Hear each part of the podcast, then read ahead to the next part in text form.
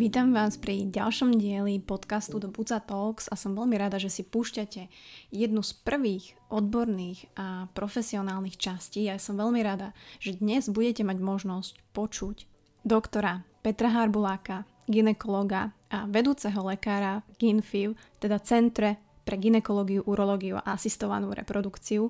A budeme sa baviť o tých témach, ktoré možno riešite aj vy, ak sa nachádzate medzi 30. a 40. rokom života, možno vaša partnerka, možno niekto vo vašom okolí. Myslím si, že o asistovanej reprodukcii, o zmrazovaní a možnosti zmraziť si vajíčka, myslieť na budúcnosť a vedieť možno triezvo, normálne riešiť tieto problémy a vedieť, že máte tú možnosť je skvelá výhoda. Ako pán doktor povedal, ženy v 30 majú všetky karty vo svojich rukách a keďže sa to týka aj mňa, tak e, som mu mohla položiť naozaj praktické otázky, ktoré verím, že pomôžu aj vám. Takže budeme sa baviť, kedy je ten správny čas, či vôbec niekedy je ten správny čas. Či sú na tom horšie ženy alebo muži, ako vlastne ten proces zmrazovania vajíčok funguje, kedy začínajú tie biologické hodiny v dnešnej dobe ženám týkať, prečo vlastne s otehotnením problémy máme, aký je to social freezing, aký je to medical freezing. A samozrejme nezakrývať si oči pred týmito problémami, a získať viacej informácií a naozaj rozprávať sa o tom, ako nám tá asistovaná reprodukcia vie veľmi v živote pomôcť. Takže vám prajem príjemné počúvanie, budeme veľmi radi, ak nám dáte vedieť, či sa vám čas páčila. No a teraz už doktor Harbulák.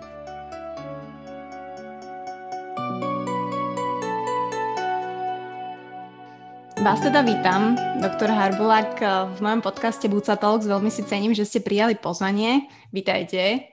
Ďakujem pekne za pozvanie, veľmi rád som ho prijal. A ja som strašne rada, že ideme rozoberať e, túto tému, ktorá neviem, či stále je taká tabuizovaná, alebo už sa to vlastne tými rokmi možno trošku viacej dostalo na tú verejnosť. A teda vy ako Centrum pre ginekológiu, urológiu a teda asistovanú reprodukciu GINFIV sa tým zaoberáte už niekoľko rokov. A ja budem na tej druhej strane ako žena, ktorej sa to naozaj týka. Že zaujímajú ma naozaj tie veci, pretože aj ja sama mám 32 rokov a moja momentálna situácia je taká, aká je, že momentálne nemôžeme mať s priateľom detičky a takisto som sa vlastne začala pýtať tieto otázky, že ako to riešiť do budúcna a ako to možno čo najlepšie a najefektívnejšie riešiť. Myslím si, že veľa žien tam vonku alebo ani párov sa nad tým tak nezamýšľa. Alebo viete to vy nejako zhodnotiť tým časom, koľko to už robíte, že ako to bolo vtedy a ako je to teraz, že teraz tie čakárne sú možno plnšie ako kedysi a ak áno, prečo? Tak e, čakárne boli plné vždy, len ako sa, to, sa, sa, sa vývoj spoločnosti sa nejak, nejakým spôsobom posúva. A to znamená, že asistovaná reprodukcia ako vedecká disciplína, ako medicínska disciplína je asi najviac spojená, alebo jedna z najviac spojených so spoločnosťou a so spoločenským vývojom, lebo sa jej venujú, lebo sa venujú liečbe relatívne mladých ľudí. To znamená, že ľudí, ktorí sú najčastejšie medzi tou 25 a 45 to znamená, že sú to ľudia, ktorí sú produktívni, ale viac menej Eh, pred 20 rokmi, keď som začal robiť ginekológiu, povedzme, tak ako pred 25 rokmi bol priemerný vek na Slovensku prvorodičky 21 rokov. Dneska je to 28 rokov a keď sme začali pred 20 rokmi robiť asistovanú reprodukciu, tak naše čakarni sa eh, ten vek hýbal niekde medzi to 28 a 32, to bola asi tá najbežnejšia klientela, ktorá už ako od tej 20 22 to skúšala a tie 4-5 rokov už mali za sebou 28. Za tých 20 rokov sa to posunulo, že tá asi o tých 10 rokov hore. To znamená, že dnes e, konzultujeme dámy okolo 35, alebo mladé dámy okolo 35 rokov a e, povedzme pred tými 15 rokmi, keď som videl 40, 40 ročnú ženu, tak sa mi to zdalo, že to prišlo raz za mesiac, to som mal ako každý deň 40-ročné ženy, ktoré vyzerajú veľmi dobre, ktoré sa o seba starajú, ktoré naozaj vyzerajú pôvabne, majú zdravý životný štýl, majú, e, sú upravené a proste to zrkadielko, ktoré doma majú, im hovorí, že sú ešte najkrajšie na svete.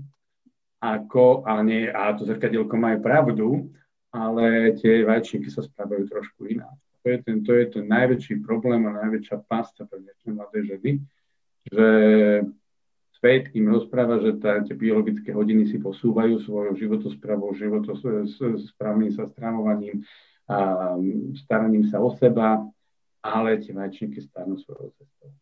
To znamená, že v rámci neplodnosti, v rámci snahy mať dieťa, tie biologické hodiny začínajú byť v 30 Ten čas, kedy to končí, je 40 A hlavne medzi tou 35 a 40 ten čas ide veľmi neúprosne.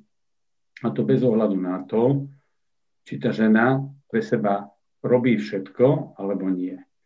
To znamená, že to je asi ten najväčší problém spoločnosti, že spoločnosť všetky tie, všetky tie sociálne siete a všetky aj také by som povedal výživové poradky a tak ďalej hovoria, a že ako si tú mladosť udržať, ale to je stále tá mladosť, ktorá, ktorá je zvonku, ale neplodnosť alebo, alebo snaha mať dieťa je, ide svojou cestou a to nezávisle od toho a je to veľmi, veľmi individuálne. Určite nemôže niekto svojim správnym životným štýlom svoju životosprávu veľakrát nemôže zastaviť tento proces.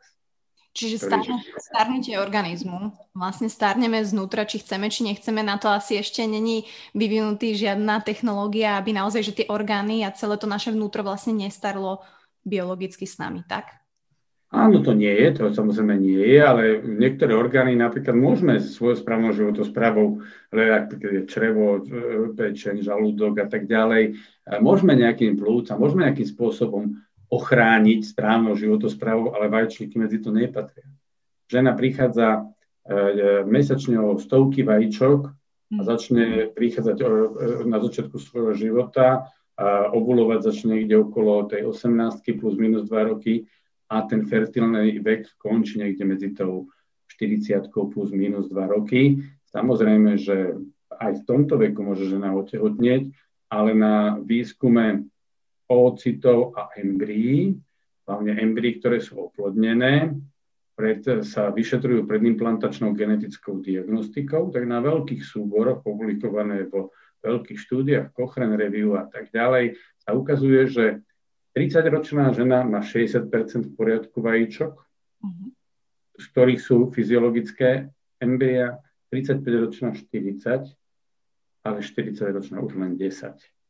A keď to zoberieme do tej rovnice, že ovuluje žena raz do mesiaca a maximálne jedným vajíčkom, tak 40, keď ovuluje 12 krát, uh-huh. aj keď priechodné vajcovie, aký mala partnera s normálnym spermiogranom, aký mal všetky ostatné parametre v poriadku, tak sa s takým vajíčkom stretne raz, možno dvakrát do roka.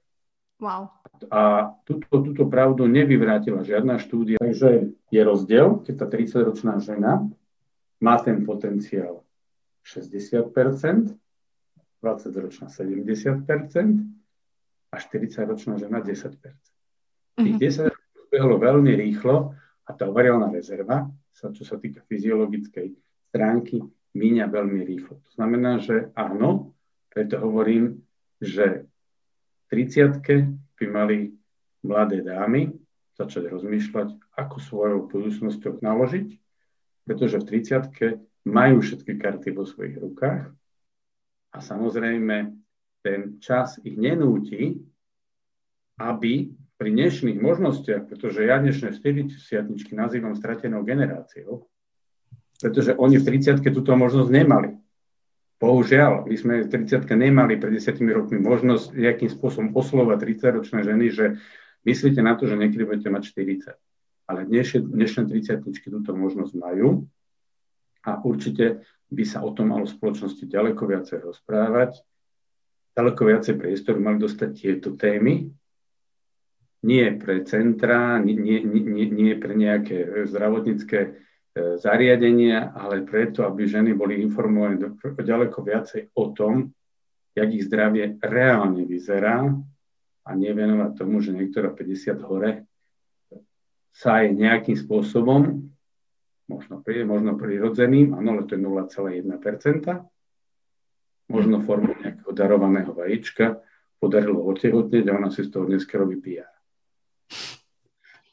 No, ako e, rozumiem tomu, čiže ja ako 30-ročná žena si teraz mám šancu uvedomiť, jak si povedali, že mám tie karty v rukách a si aj naši posluchači, teda čo nás počúvajú a ženy, to naozaj v rukách majú, aj keď napríklad si žijú normálny, zdravý život, majú partnera, lebo to je ďalšia taká téma, že buď teda ženy, ktoré majú partnera, alebo ešte nenašli toho správneho.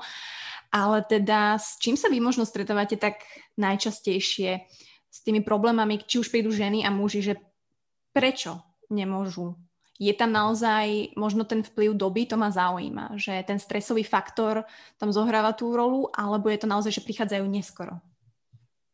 Obidve otázky, ktoré ste položili, sú správne a k tomu ešte môžem priložiť veľa ďalších. Každá doba nám niečo prináša, civilizácia vždy niečo nové prinesie a niečo zoberie. Hej? To znamená, vplyv, vplyv životného prostredia, vplyv nejakého stresu a tak ďalej sú negatívne fázy dnešnej našej civilizácie alebo negatívne stránky našej civilizácie, ale máme veľa pozitívnych, ktoré môžeme dneska využiť a máme ich možnosť využiť.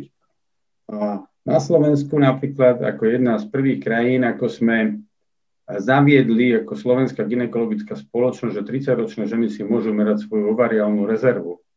A každý obvodný lekár to môže spraviť. To znamená, že prídu za svojím ginekologom a sú chcú, chcú omerať svoju ovariálnu rezervu, teda potenciál svojich vajíčok, ktorý, ktorý sa dá vyšetriť dneska screeningovo antimillerovým hormónom, to znamená, že počet tých drobných folikulkov, ktorí majú, a tento počet tých folikulkov klesá. To znamená, ona, ona sa vie aj v 30 povedať, že či tá miera je fyziologická a akým spôsobom tá miera klesá. To znamená, že dneska vieme, jak chodia ženy na preventívne vyšetrenia v rámci onkocitológie krčka maternice, jak chodia na preventívne vyšetrenia v rámci, v rámci uh, screeningu prsníkov. Hej? Tak dneska majú možnosť, aj keď to není vôbec takto verejne pre, ako e, publikované alebo deklarované, ale majú dneska na Slovensku možnosť zmerať svoju ovariálnu rezervu a konzultovať, konzultovať svoju budúcnosť a svoj potenciál ohľadom budúcnosti, keď v budúcnosti chcú mať dieťa. A dneska nejakých spoločenských, ekonomických, akýkoľvek možno, e, e, situácií, alebo im to nie je ešte možné. Buď hm. nemajú správneho mistra perfekt vedľa seba, alebo aj keď majú správneho mistra perfekt, majú iné priority alebo iné povinnosti veľakrát, ktoré musia ešte. Veľa žien o tom nevie že ja napríklad, uh, máme si to zisťovať sami, alebo je na tom naozaj lekár, ktorý vám povie, že tak môžete si zmerať, alebo teda zistiť, ako ste na tom, koľko ešte máte, že myslím si, že každá žena teda chodí ginekologovi a tak ďalej, presne spraví tie dve veci, screening prsníkov, sledujeme si krčok maternice a k tomuto sa možno až tak nedostanú. Robili sme takú štúdiu, kde, kde, kde v tej štúdii bolo 107 obvodných ginekologov. Zistilo sa, že len 27 ginekologov e, s mladými ženami rozpráva o možnosti mať deti. Uh-huh. To, čo napísali oni sami do tej štúdii. No takže asi ten lekár sa to, nebu- nehovorím, že žiadny, ale asi sa to nebude pýtať prvý. To znamená, že každý sa o svoj život a o svoje možnosti stará sám a práve preto toto by malo byť niečo, čo by malo byť dneska deklarované ďaleko viacej. to však nemusíte hneď potehotnieť, nemusíme vás hnať do nejakého vzťahu alebo, alebo teraz rýchlo, rýchlo niečo riešiť, pretože to je stresujúce a kontraproduktívne, ale máte možnosť zistiť, ako na tom ste a dneska máte možnosť aj riešenia. To znamená, že my o tom rokujeme aj so zdravotnými poisťovňami, my to rokujeme na tom aj na vedecké báze. To nie je len slovenský problém. Ja som v jednom európskom advisory boarde, kde, kde, sú, kde, kde sme lekári z 8-9 krajín, z tých najväčších, ktoré dneska v Európe sú. A ten problém je spoločný. Proste není tu tá, nie je to pochopenie a nie je tu tá miera, aby sme dneska reálne, reálne dostali priestor pomôcť tým ženám adekvátne, ako sa dá. A na druhej strane, aj keď ho dostaneme, zase nebudeme idealisti, že každá žena, ktorá túto informáciu dostane, túto informáciu spracuje takým spôsobom, ako by bolo pre ňu vhodné a, a žiaduce, ale minimálne mali by sme o tomto ďaleko viacej rozprávať, mali by sme rozprávať o tých možnostiach, ktoré sú. Presne tak. Ja som videla na vašej stránke také veľmi pekné video, kde hovoríte hlavný taký claim, že kedy je ten správny čas. A že naozaj my ľudia, alebo dnes, teda ženy, ideme s tou kariérou, teraz nie je ten správny čas, pretože si budujem kariéru, teraz nie je ten správny čas, pretože som si našla nového partnera, chcem s ním hej, objavovať svet a tak ďalej, že máme ďaleko viacej tých možností.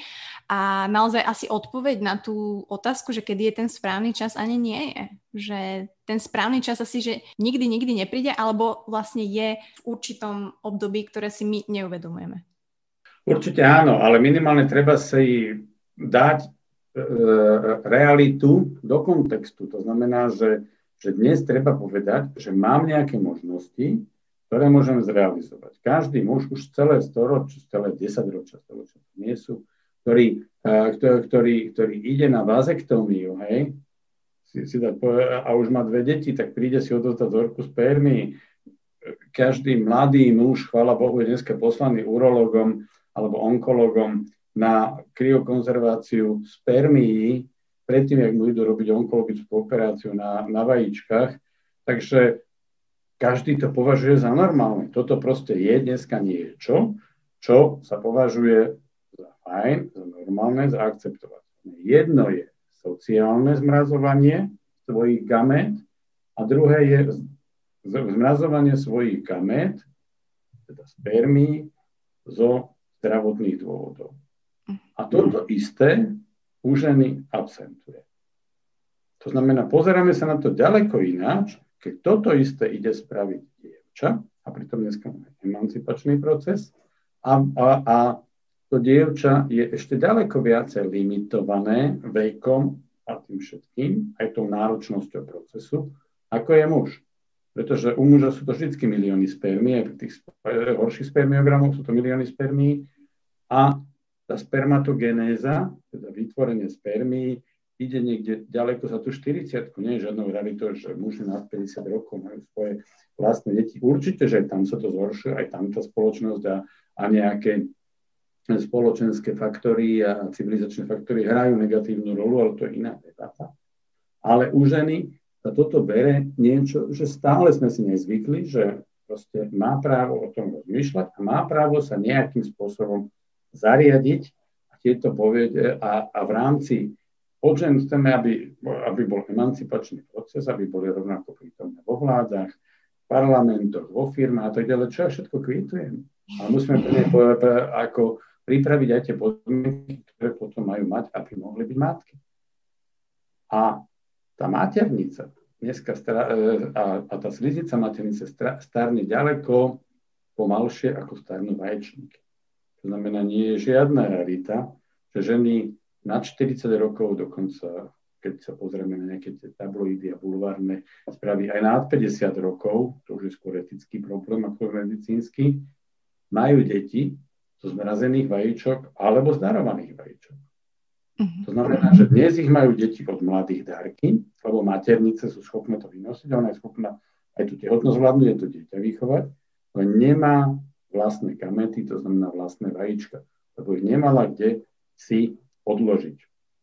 Dnes má žena také isté práva, ako má ten muž, že vie prísť, vie, vie, vie si nejakým spôsobom zadovážiť odloženie a zmrazenie vlastných gamet, vajíčok alebo ocitov.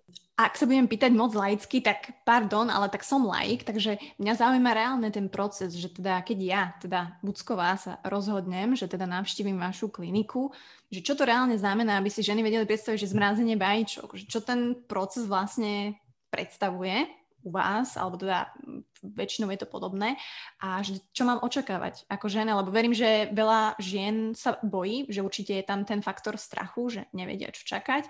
A potom sú tam samozrejme nejaké finančné veci, ale teda ako vyzerá ten proces a čo si mám pod tým predstaviť, že teda idete mi zmraziť vajíčka a ja sa teraz, ja neviem, v 37 rozhodnem, že mám teraz úžasného partnera a poďme to skúsiť. No, tak akože mrazenie vajíčok je, každá žena má svoj potenciál, čo sa nazýva ovariálna rezerva A je to rádovo okolo tých 10 až 20 vajíčok na, za jeden mesiac, ktoré sú schopné sa nejakou stimulačnou metodou vypestovať. To znamená, že ja to hovorím svojim klientkám asi tak, že keď e, ženský organizmus ide asi tak, že máte, keď prasnica porodí 10 prasiatok, hej, a tá rodina si povie, že nám stačí jedno. Takže keďže žena je na konci vývojového reťazca, medzi cicavcami a je schopná vynosiť jeden plod, tak jej mozog to fyziologicky riadi tak, aby dozrelo jedno vajíčko, ktoré je oplodnené spermiou. U tých cicacov nižšieho rádu, jak sú máčky, myši a tak ďalej, psi, keď tá samica je schopná vynosiť viacej plodov, tak to nie je, ten, ten mozog nebrzdí vývoj viacerých vajíčok a nie je žiadna rarita, že, že iné cicavce proste majú viacej plodov a lebo tie samice sú schopné vynosiť. No a, ale ten, tie vajíčka už sú získané a uvoľnené. To znamená, že na tie vajíčka príde každý mesiac. Každý mesiac príde o desiatky vajíčok, o stovky tých malých, ale o desiatky tých, ktorí by sa dali už nejakým spôsobom využiť. Ale na to potrebuje samozrejme dostať inú stimulačnú dávku, FSH, čo je prirodzený hormón hypofízy, folikulostimulujúci hormón. A ten folikulostimulujúci hormón dostane v takej dávke, suprafyziologické, teda mernej, aby dostalo potravu všetkých tých 10 prasiat. Mm-hmm. Znamená, aby nám dorastlo 10 zrelých vajíčok, rádovo, to sa nedá povedať, že u každého rovnako, u niektorých to 7, u niektorých 15, ale rádovo nejak 10 vajíčok, a tieto vajíčka potom môžu byť odobraté z vaginálneho prístupu tenkou ihlou cez pošvu sú odsaté. A keď už tie vajíčka sú, tak sú zmrazené vitrifikačnou metódou na, na 196 stupňov. A takto zmrazené môžu byť celé 10 ročia. Samozrejme nie sú s tým skúsenosti celé 10 ročia, ale tých 80 rokov, čo sa táto technika vykonáva, tak sa zistilo, že nie je žiadny rozdiel medzi vajíčkom, ktoré je zmrazené 2 mesiace alebo 8 10 rokov. Uh-huh. Takže to je asi tá možnosť, že trvá to približne 2 týždne.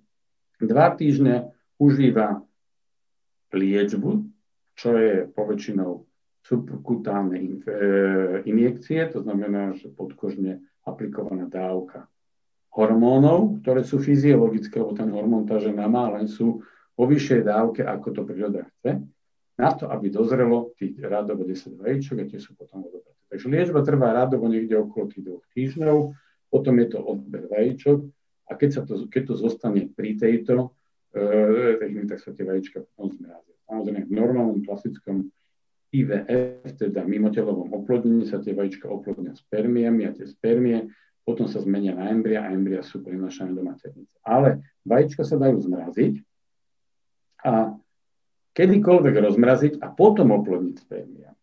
Uh-huh. A vzniknú embria aj neskôr. To znamená, žena môže si zmraziť svoje vajíčko, tak si môže muž zmraziť svoje spermie a nechať ich odložené pre svoju potrebu a určite je to ďaleko lepšie, keď rádovo 30 až 35 ročná žena s normálnou ovariálnou rezervou si dá zmraziť tie vajíčka, aké to robí žena okolo 40 keď už zúfal naháne nejakú pretože okrem toho, čo som povedal už dneska, 30-ročná žena má 70 vajíčok s potenciálom na otehotnenie, 40-ročná žena ich má len 10. Wow. No, tento skok si asi ľudia neuvedomujú, teda minimálne ako ja nie. A ak sa teda rozhodnem, že teda v tej 36 že mám u vás zmrazené tie vajíčka a teda prídem v 36 že teda je čas, že poďme to skúsiť, tak uh, môžete povedať, aká je úspešnosť toho? Úspešnosť, či prídete v 36 či 40 alebo 45 je rovnaká. Uh-huh. Podstatné sú už iné faktory. Sliznica maternice, ak je priaznivá, ak je, ak sú, ak je v poriadku spermiogram vášho partnera, tieto, dva, tie, tie, tie, tieto dve e, podmienky, keď sú splnené, tak je v podstate skoro jedno, nepoviem, že úplne jedno, ale skoro jedno, či tá žena má 35 rokov alebo 45 rokov. Uh-huh. Uh-huh. Pretože sliznica, ak dosiahne kvalitu, ak dosiahne kvalitu, ale to nie je žiadna rarita, že 45-ročné ženy dosiahnu kvalitu, kvalitnú sliznicu, že majú z donorských programov aj dneska, teda z darcovských programov, majú dneska hotnosti a vynosené zdravé deti. Tým sa na klinike stretávame na mesačnej báze s niekoľkými pacientkami, ktoré to vstupujú, takže tieto skúsenosti máme. Ale toto isté žena môže spraviť aj s vlastnými vajíčkami. Mm-hmm nemusí pýtať od nejaké darky, lebo už svoje nemá, ale môže si v určitom období, rádovo okolo tej 30 keď je to najlepšie, a samozrejme medzi tou 30 a 35 odložiť na neskôršie svoje vajíčka. Nemalo by to byť samozrejme len nejaký kalkul, znamená, že teraz ako čo budem robiť, tak pre istotu. Ale, ale ak je pevne presvedčená, že v budúcnosti chcete deti mať, pre nejaké objektívne veci alebo aj osobné veci, proste tento proces chce odložiť, ale je pevne presvedčená, že tie deti v budúcnosti chce mať, tak má dneska tú možnosť, o ktorej bohužiaľ veľa žen nevie, a tie, ktoré vedia, tak to vytláčajú, lebo e, dostane jednu informáciu, ktorá jej povie to tam. A potom si otvorí televíziu, otvorili si ženský časopis, všetko tam je rozprávajú, že jaká je super, jaká je frež, jak nejaká, jak, jak, jak nejaká celebritka, alebo aj veľká celebrita z opačnej konci Zemegule, Zemegule má, má 50 rokov dieťa a povie si, že to mne vlastne netreba sa týmto zaoberať, ja len budem teraz ako robiť svoju kariéru a keď mať dosť peňazí, tak nájdem tú perfektnú kliniku, ktorá ten perfektný zázrak dokáže, lebo tejto to dokáže. A áno, môže, ja chcem povedať, no 1% žien možno tých, ktoré to propagujú, to naozaj dosiahlo týmto spôsobom. Ale veľakrát pre tieto dámy, ktoré to v týchto tabloidoch alebo aj nejakých ženských magazínoch propagujú, je to ich PR. To ukáže, že sú stále mladé, že sú stále fresh, že stále dokážu to, čo druhé nedokážu a robia medvediu službu tým ženám, ktoré by sa na tým mohli možno aj reálne zamysleť. Proti tomu ja nebojujem, každý počúva to, čo chce a, a, a, a to, tento, túto vec excepcionality niektorých ľudí nevymážeme, ale mali by mať ľudia aj reálne informácie a tie reálne informácie sa bohužiaľ nestávajú.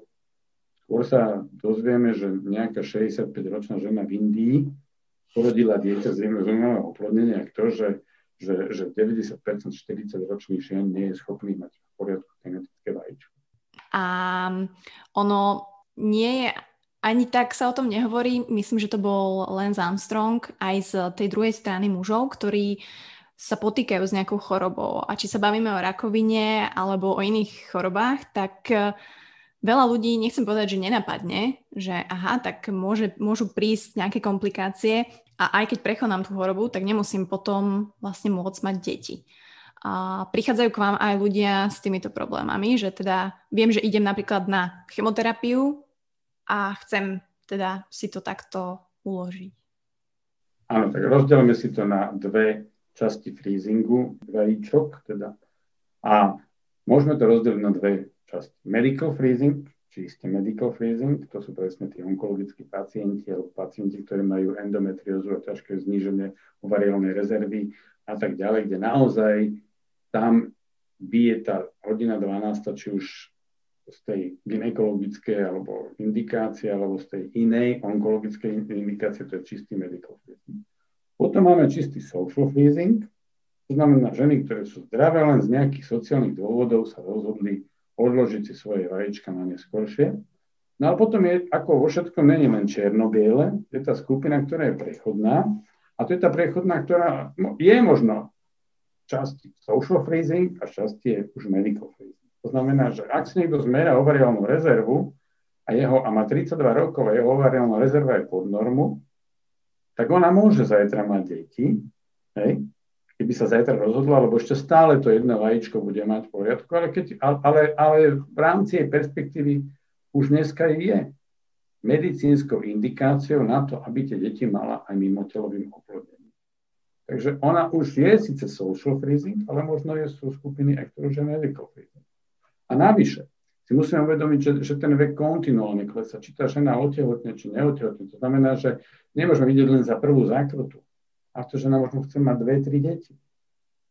To znamená, že keď ona dneska si dá spraviť cyklus IVF, aj keď chce otehotnieť, a ona si otehotne a ešte má nejaké zmrazené embria alebo vajíčka, do budúcna môže použiť materiál, ak to môžem takto nazvať, alebo gaméty, svoj potenciál z veku 32, 33 a nie z veku 37, 38, ktorý je samozrejme, bude ďaleko viac limitovaný alebo ďaleko nižšej kvality kvantitatívne, lebo ich bude menej, ale aj kvalitatívne, lebo ten pomer geneticky v poriadku vajíčok bude ďaleko menej. Čo nie je žiadna realita, že ženy na 38 rokov chodia na amniocentézu, lebo keď sa všetko podarí, tak tá genetická výbava tých vajíčok a tá genetická príčina zdravých detí je tam riziko vyššie nejakej genetickej anomálie, ak je to už žien, ktoré majú vekov, vek radovo nižší. To znamená, nedá sa povedať, že by to bolo, by to bolo nejaké úplne signifikantné, teda, že by to bolo úplne nejaké dramatické, ale je to jasne signifikantné. To znamená, nikto, nikto, nikto nepolemizuje dneska, že existuje nejaká veková indikácia na amniocentézu a genetické vyšetrenie plodu a to je bázované na vek ženy. Nie je to bázované na vek jej partnera alebo nejaký iný marker. Áno, aj iný marker môže byť, ale vekové indikácie je pohľadu veku ženy. Uh-huh. Uh-huh. Uh, akú rolu zohráva v tomto genetika? Je tam nejaká predispozícia, že mali problémy otehotneť, ja neviem, moja mamina, moja babka a tak ďalej, alebo naozaj je to proste len ten vek a teda ako ide tá doba?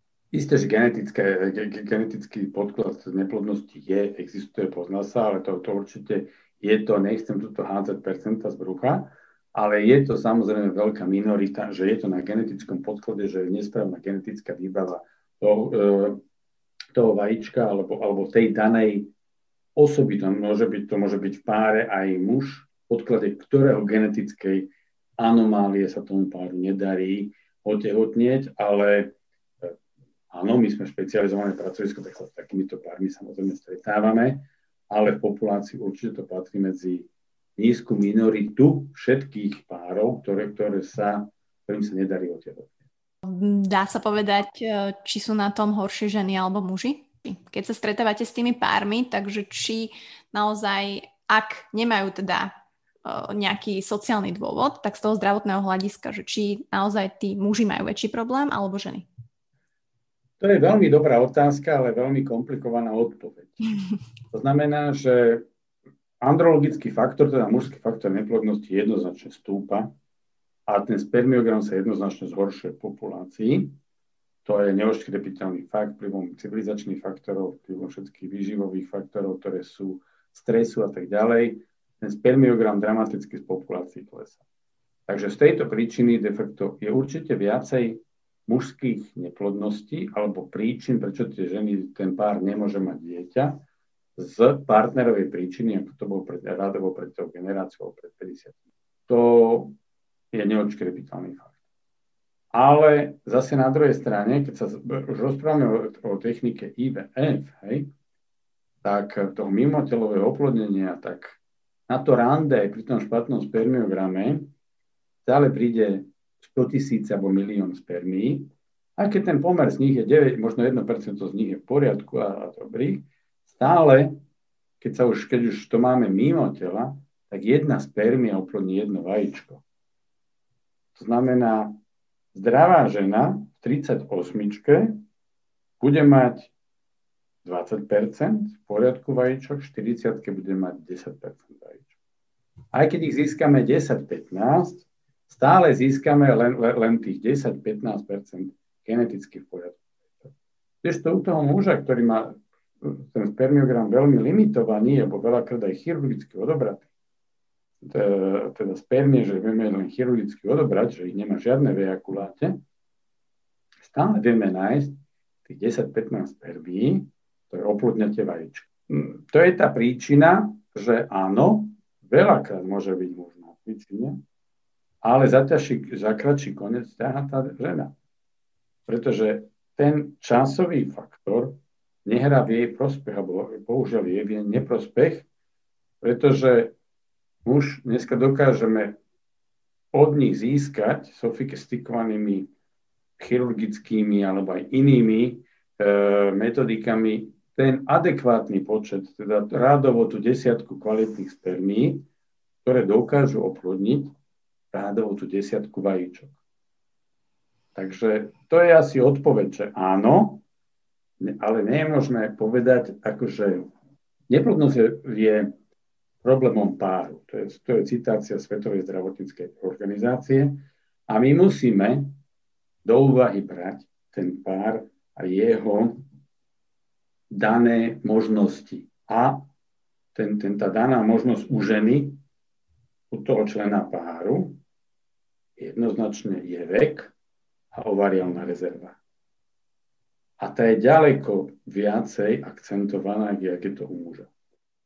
Lebo to je presne tá vec, ktorú my sme dneska vypracovali spolu s urologickou a andrologickou spoločnosťou na Slovensku, taký guideline pre urológov, pre mužov, že nemôžu sa pozerať, lebo to je často, že áno, však ten, tá vaša, tá, ten váš spermium není až tak závažne porušený, on by rádovo do tých 4-5 rokov viete mať deti, ako, ale tam to skončí, ten muž príde s výsledkom a povie, že až no, to nie je až tak zle, povedal ten urológ, že však to ako, no trošku je to nižšie, ale že ja mám šancu otehotniť. Ale sa nespýta, že koľko má jeho partner. Uh-huh. Že on možno za 5 rokov otehotnie, áno, ale keď má jeho partnerka 37 rokov, tak za 5 rokov bude mať 45, 42, pardon. To znamená, to je ten rozdiel, ktorý dneska musíme nejakým spôsobom brať do úvahy, že sa rozprávame o páre. A preto to špecializované pracoviska dokážu nejakým spôsobom nadizajnovať alebo ušiť ten liečebný plán pre daný pár, ktorý je prísne individuálny u každého jedného. Nemôžeme sa na to pozrieť, že kto je na vine, to je tá najväčšia, najväčší problém, tá atomizácia, kto je na vine, lebo ten pár spolu chce mať dieťa. Jeden možno nemá žiadny, by som povedal, fyzio, žiadnu odchylku od fyziológie, druhý má veľmi nezávažnú, ale, ale, ale ďaleko podstatnejšie pozerať sa na všetky, jak zvyknem hovoriť aj našim pacientom, kocka má 6 strán. My som zvykol na všetkých 6. Nemôžeme sa asi otočiť jedno a povedať, aha, pozri sa, tu je šestka. Mm-hmm. Je to problém páru, tak ako ste povedali a Mm, stretli ste sa možno vy s nejakým takým bizarným prípadom, ktorý vám utkvel v pamäti, že naozaj ste si možno mysleli, že to nepôjde a podarilo sa? Ale určite to sa stretávam každý mesiac. Ja som není pán Boh, neviem predikovať. A to vždycky je hovorím, že, že to, máte, to máte, my stávame reálny liečebný plán. Hej? To znamená, keď to prirovnám k rulete, tak môžete postaviť nejakú metodiku, že bude to červená alebo čierna, hej? Takže máte 50% šancu na úspech, nikdy to není 100%. Není, je veľmi málo úspešnejších disciplín, jak je asistovaná reprodukcia, čo sa týka finálneho výsledku, viac ako 9, 90% párov, ktoré zostane, vydržia pri liečbe, nakoniec výsledok majú pozitívny. A na druhej strane nie je ani um, komplikovanejšia disciplína medicínska, ktorá musí ten pár prežiť nejaký e, dielčí neúspech. Mm-hmm. Znamená, že vy, oni idú s veľkou energiou, s tým všetkým do toho a teraz tá úspešnosť je pri tých, pri tých úspešných prípadoch okolo 30% rádovo na jeden transfer. Kumulatívna úspešnosť je vyššia. My môžeme hádzať percentá a tváriť sa mudro, ale toto proste tak je.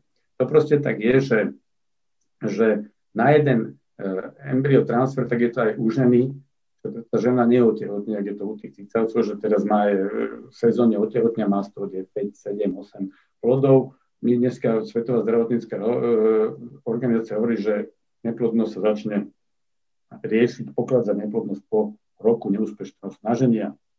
Takže akceptujeme, že ľudia ako aj v minulosti neboli nejak super fertilní a, a fyziologické oplodnenie sa pokladá do, do pol roka, to znamená 6 cyklov.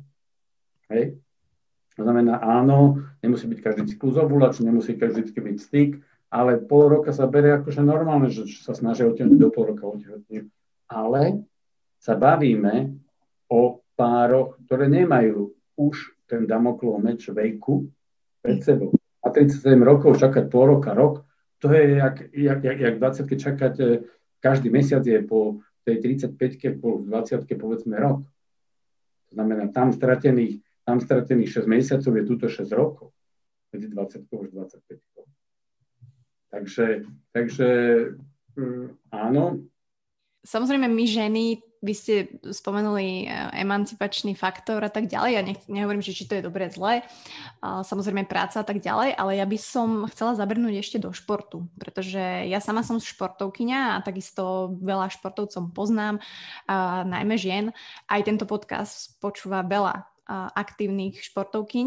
A ako máte možno vyskúsenosť s, tým, ako šport ovplyvňuje túto neplodnosť alebo tie problémy? Pretože bavíme sa na jednej strane o vrcholom športe, ktorý častokrát teda zdravý nie je a keď je ešte vrcholová športovkyňa žena, tak tam sa možno ani nehovorí presne o tom, že nie, že nebude môcť mať deti alebo teraz venuje čas kariére, ale že za tým sú častokrát naozaj problémy spojené či už so stratou menštruácie a týmito vecami, ktoré, o ktorých nikto nehovorí. Že ja sa strašne často stretávam s mladými babami, ženami, ktoré majú 20 rokov, 22, ja mám 32 a pre nich je normálne, že nemajú menštruáciu napríklad 2 roky. A pre mňa je to strašne šokujúce, že, že pre Boha, že to nie je normálne, že to by si mala riešiť, že to je jeden základný stavebný kameň, ak to tak môžem povedať, proste ženstva a tie dievčatá to tak vôbec nevnímajú. No, zále, to, tento problém môže byť veľmi, to je veľmi, veľ, veľmi diverzifikovaná téma. Niektorá žena nemá, nemá menštruáciu, pretože má policistické ovária, hej, a nemá pravidelný cyklus, lebo nedokáže ovulovať, to, sa, to, to je jeden spôsob riešenia, ktorý sa dá návodiť nejakou medikamentoznou liečbou, nejakým vyvolávaním ovulácie. To je jeden, jedna skupina. Ďalšia skupina sú to športovkyne.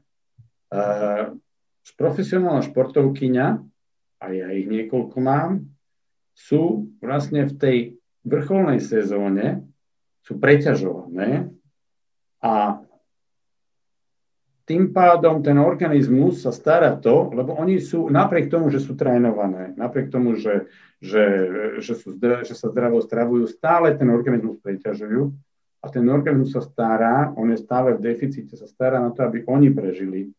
Nie je to, aby ešte mali nejaký priestor, že budú mať nejaký ďalší, ďalší prírastok, ktorý im ešte zobere tú energiu, ktorú má možno, možno taký nie veľmi veselý, ale flagrantný prípad je to, že ženy v koncentračnom tábore do troch mesiacov všetky stratili menštruáciu.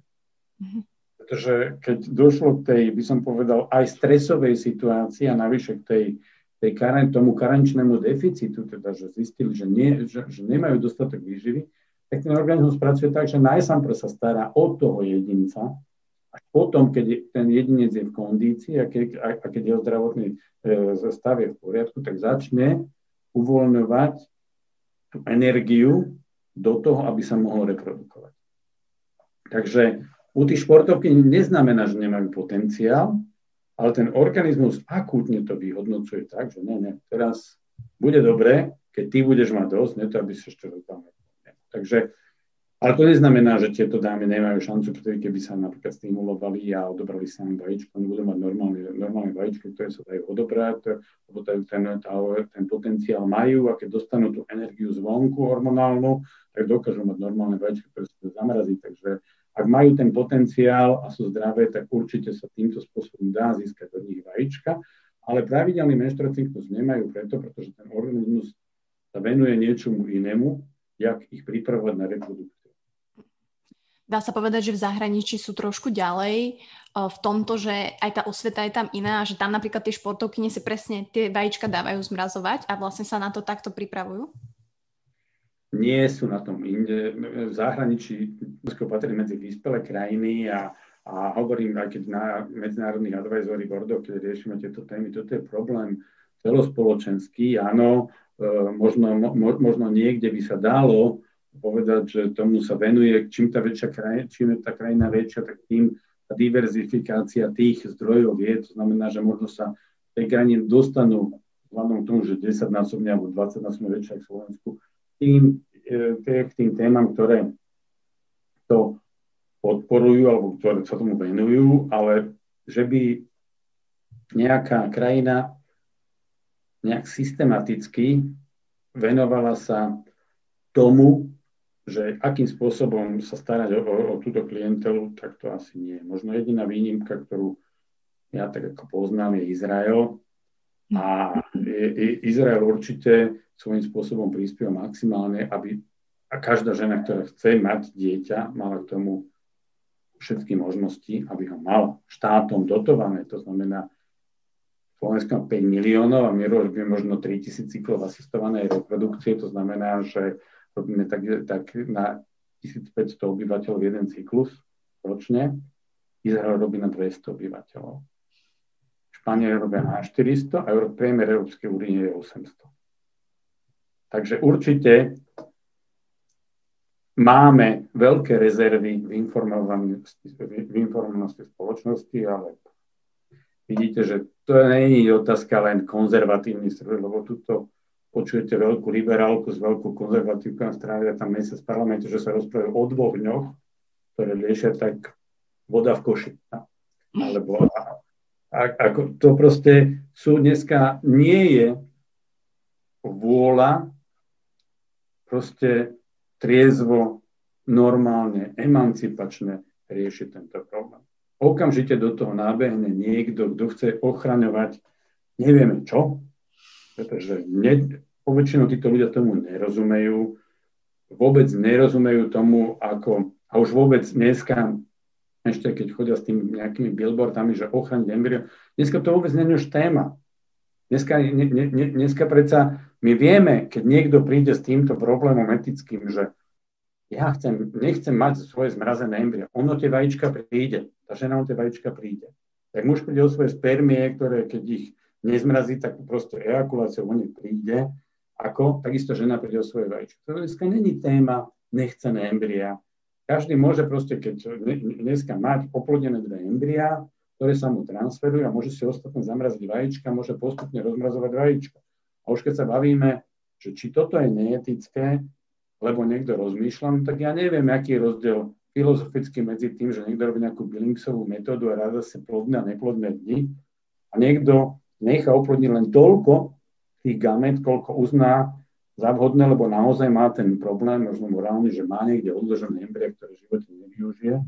Ale o tom sa nerozprávame. My sa o tom nerozprávame, že sú možnosti, ktoré vieme tým ľuďom poskytnúť a títo ľudia, ktorí prídu ako aj ku nám do cerkve, my sme veriaci, no my sme tiež veriaci. Poďme sa rozprávať o tom, aké máte možnosti a buď ste teda zaslepení, alebo ste veriaci.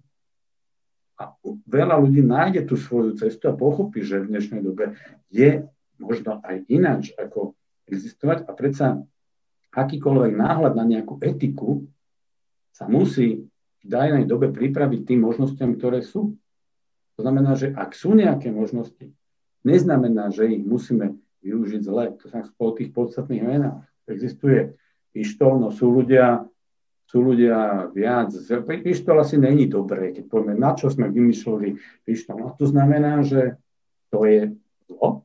Predtým sa ľudia nezabíjali, predtým neexistovali, keď, ne, keď nebudú pištol, robiť iné veci. Proste je intencia toho človeka a postoj na to, akým spôsobom s tou danou vecou alebo s tou svojou možnosťou vie alebo chce zachádzať tak jeden môže pištolou zabiť a druhý holými rukami neochráni.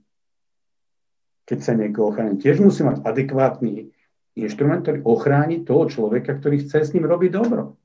A to dneska každý akceptuje, že musíme predsa mať nejaké prostriedky a s tými prostriedkami nejakým etickým a hodným spôsobom zaobchádzať. Nemôžem povedať, že toto je zlý prostriedok, toto je zlé, automaticky je to zlé, lebo to je len, to je len hrubá nevedomosť a len, a, a, a, a len to kliše, ktoré niekto si postaví, len, len, len preto, že nechce vidieť hĺbku problému a nechce reálne pomôcť v danej, v danej dobe ľuďom, ktorí môžu mať šťastné rodiny, ktorí môžu, ktoré, môžu vychovať deti a nejakým spôsobom tie deti začleniť do spoločnosti. Je to asi taká kombinácia možno nejakej spoločenskej dogmy a tej neinformovanosti by som tak povedala, že naozaj ľudia lebo boli zvyknutí na niečo, že skôr mi príde, že sme boli konzervatívni a teraz sa tvárime, že môžeme všetko a nemusíme nič. Pritom stále tú konzervatívnosť vlastne máme v sebe a že aj táto téma, presne ak ste spomínali, vlastne veriacich ľudí je možno taká pre nich kontroverzná a vám teda na klinike sa to podarí a teda im vysvetliť. Ja som veľmi rada, že si ľudia nechajú teda to prejsť hlavou a verím tomu, že nie len veriaci ľudia, ale takisto aj mladé páry, ktoré predtým to napríklad zatracovali, tak zmenia ten názor. Tak. No v prvom rade není tu nejaký priestor na nejakú triezvu normálnu diskusiu.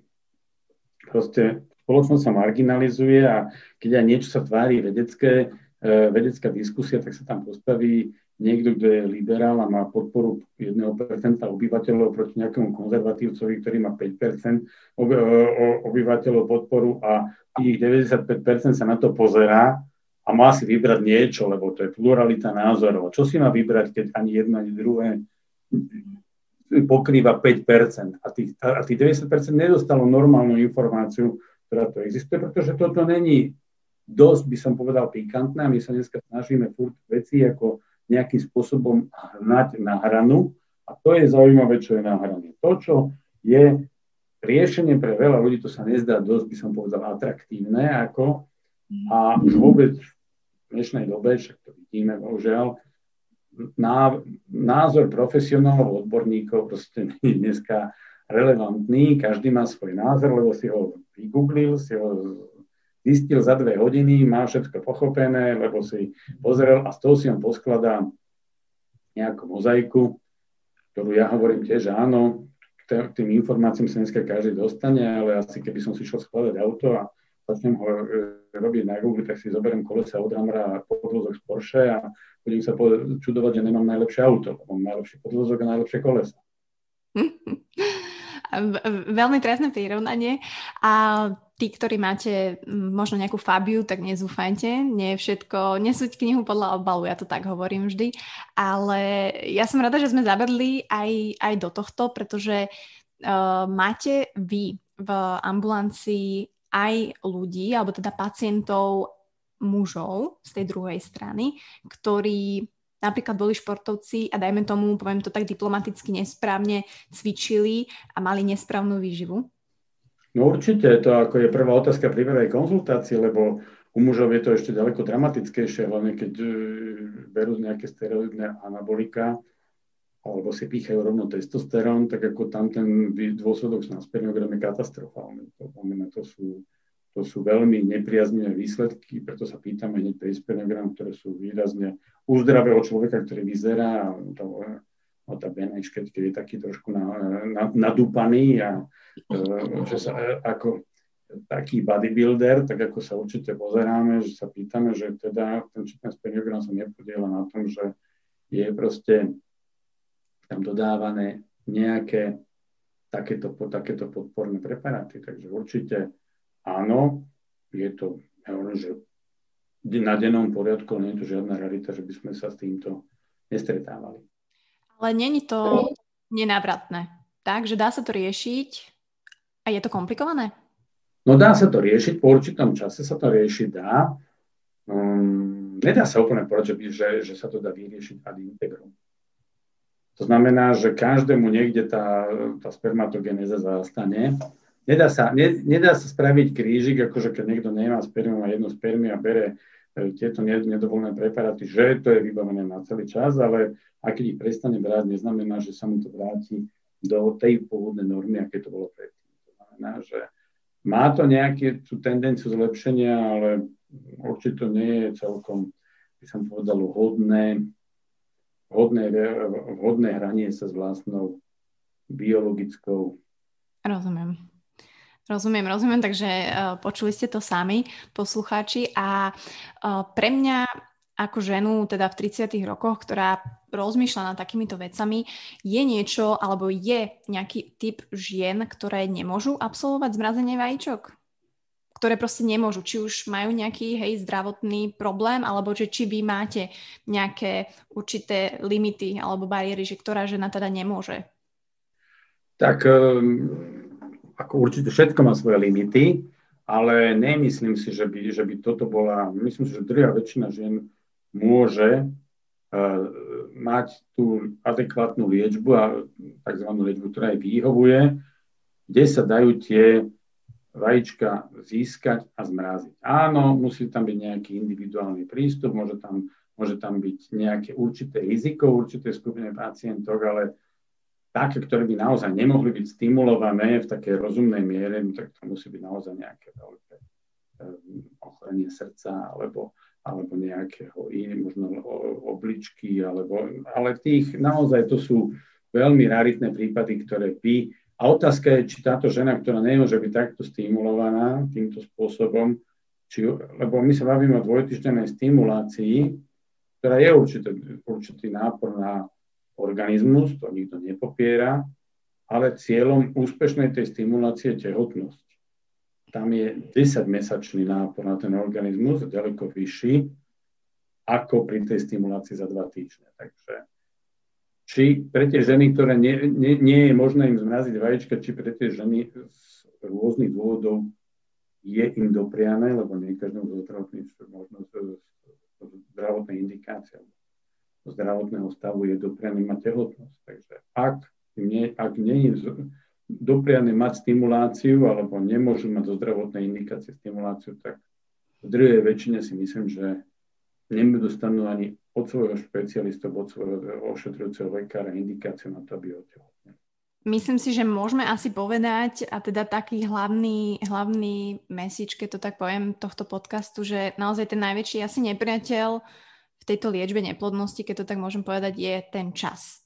A naozaj na ten čas by sa tie ženy mali zamerať.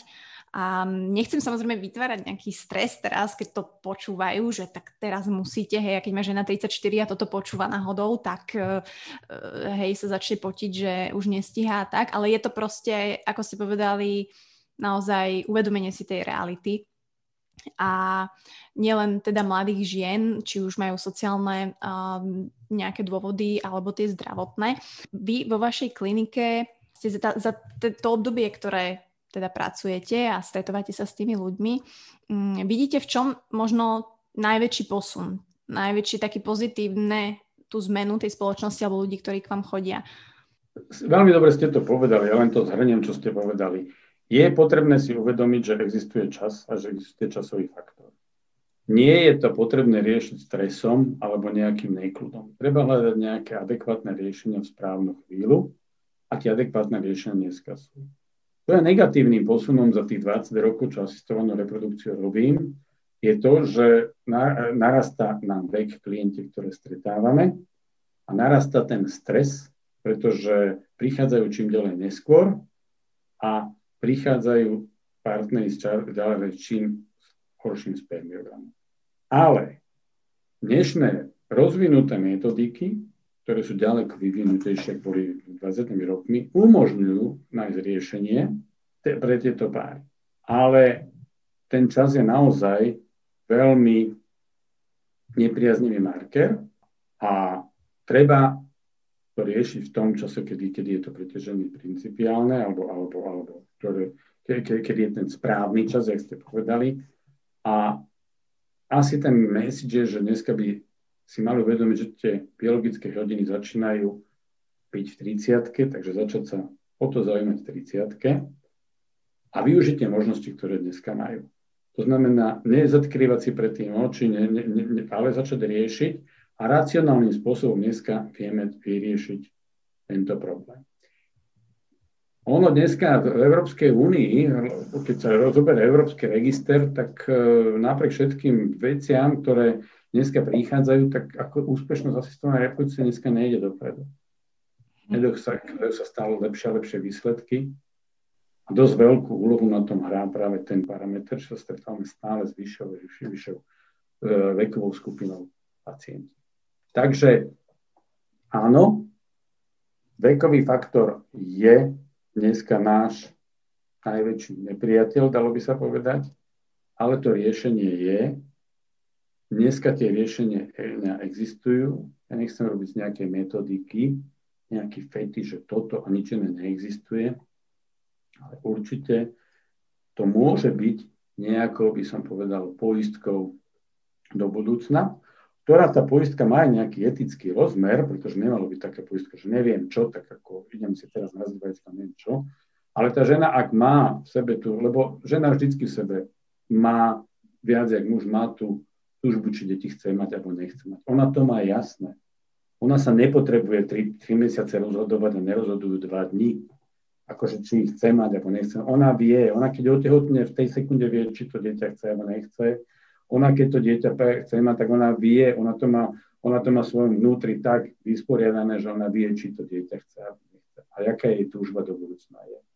Ak tú túžbu má, nemôžeme ju každému vnúcovať a nemôžeme z toho robiť nejakú moc, ale ak tú túžbu má, tak dneska môže nejakým racionálnym spôsobom spraviť tie veci a by si to do budúcnosti aj poistil. Keď sa bavíme ako fokusom dnešného alebo tým pilotnou témou dneska je kryokonzervácia ovocitov alebo vajíčok, určite odporúčam ženám po 30 začať minimálne debatovať o tom, ako majú variálnu rezervu a začať sa nad tým zamýšľať, lebo to im dáva slobodu, do určitej miery dávajú im to priestor na to, aby si, aby si to rozmysleli. A na druhej strane musíme uznať, že veľa tých dievčat má veľmi preložené to sociálne cenie s tým spoločenskými možnosťami.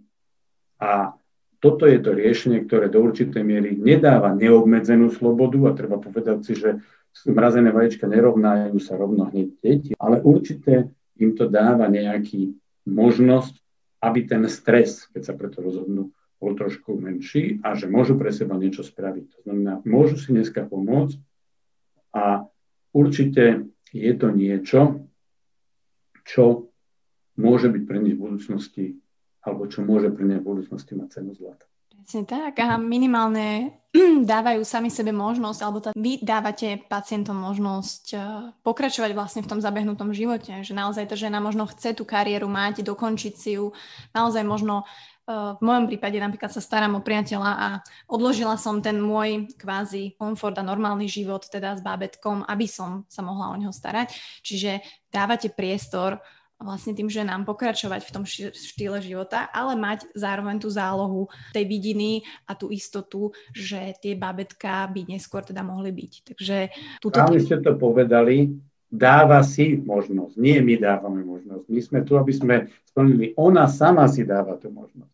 Ona sama pre seba niečo robí a tú možnosť ona má. Ona si môže ten dar sama dať a môže si dať aj ten dar samozrejme s tým, jasným rozmyslením, že to není len také, že kúpim si nové topánky alebo si spravím klobu, lebo neviem čo sebou, ale pro reálnom zhodnotení tejto situácie si môže dať jeden veľmi veľký darček do budúcna, ktorý, ktorý je môže v živote priniesť veľmi veľa radosti. Presne tak, takže som veľmi rada, že sme ho takto rozobrali a že sa o tom teda bude uh, hovoriť ďalej. Uh, verím, že nielen v podcaste Luca Talks, ale aj všade. Každopádne ďakujem veľmi pekne za túto pilotnú epizódu, že sme to takto načrtli a že ste ozrejmili. A myslím si, že veľa žien toto počuje prvýkrát. Naozaj, ja som veľmi rada, že to budú počuť a teda hlavne od vás. A takže ďakujem ešte raz a budem sa teda tešiť, ak bude na budúce, a kde pôjdeme viacej do hĺbky a pozrieme sa na určité témy a určité spektra tohoto celého, pretože je o čom debatovať. Takže ďakujem, pán doktor, ešte raz. Ďakujem pekne za pozvanie. Prajem príjemný večer.